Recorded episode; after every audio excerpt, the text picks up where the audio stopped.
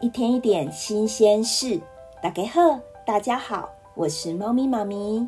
小朋友，你知道世界上最会赚钱的松鼠，它已经赚超过一千亿美元，也就是超过三兆的台币。三兆大概是三后面再十二个零，哇，光用算的就要算好久哦。这只松鼠是谁呀？到底谁可以赚那么多钱呢？它就是你们很熟悉的皮卡丘，皮卡丘。在二零二一年，宝可梦 （Pokémon） 又成为口袋怪兽或是神奇宝贝。它在二零二一年的统计，它是赚钱第一名。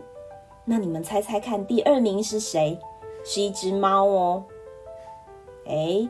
猜到了吗？就是 Hello Kitty 凯蒂猫。第三名是 Mickey 米老鼠。宝可梦是二十六年前，哇，二十六年前你们的爸爸妈妈可能才十几岁吧？它的主角一样是从真心镇出发的少年小智，跟皮卡丘友情还有成长的冒险故事。还有，既然你诚心诚意的发问了，我就大发慈悲的告诉你：火箭队的队员武藏跟小次郎，还有他们能够说人话的神奇宝贝喵喵。皮卡丘依据宝可梦图鉴的记载，它体重是六公斤，它皮肤是黄色的，它耳朵尖端是黑色的。如果它生气的时候啊，会将它储存的电力释放出来。因为它是电属性的宝可梦，它的代表技能是电击，还有十万伏特。而它取名为皮卡的原因，因为皮卡类似日文中闪电一闪一闪的拟声词，而丘则是模仿老鼠的叫声，所以皮卡丘，皮卡丘就是它的名字啦。那你们猜猜看，皮卡丘是老鼠还是兔子呢？二零一八年的时候，皮卡丘的设计师说，当初画皮卡丘的构想其实是一只松鼠，有猜到了吗？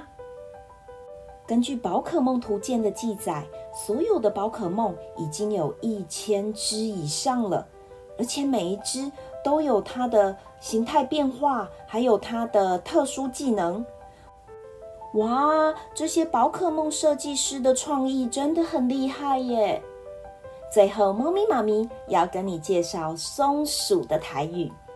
松鼠的台语叫做“碰气”，碰气，碰气。听完皮卡丘的故事，你们有什么感觉呢？我的感觉是惊讶。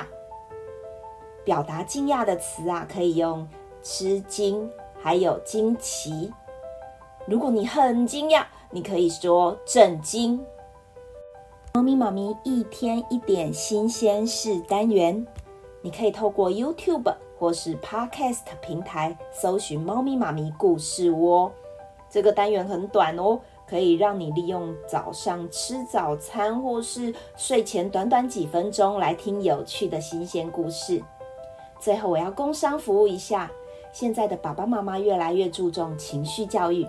如果你想透过画画更了解小朋友的内心，猫咪妈咪儿童成人心理绘画分析就能提供你一对一的服务，线上或是实体，完全不用绘画技巧，带给你深入还有有经验的陪伴。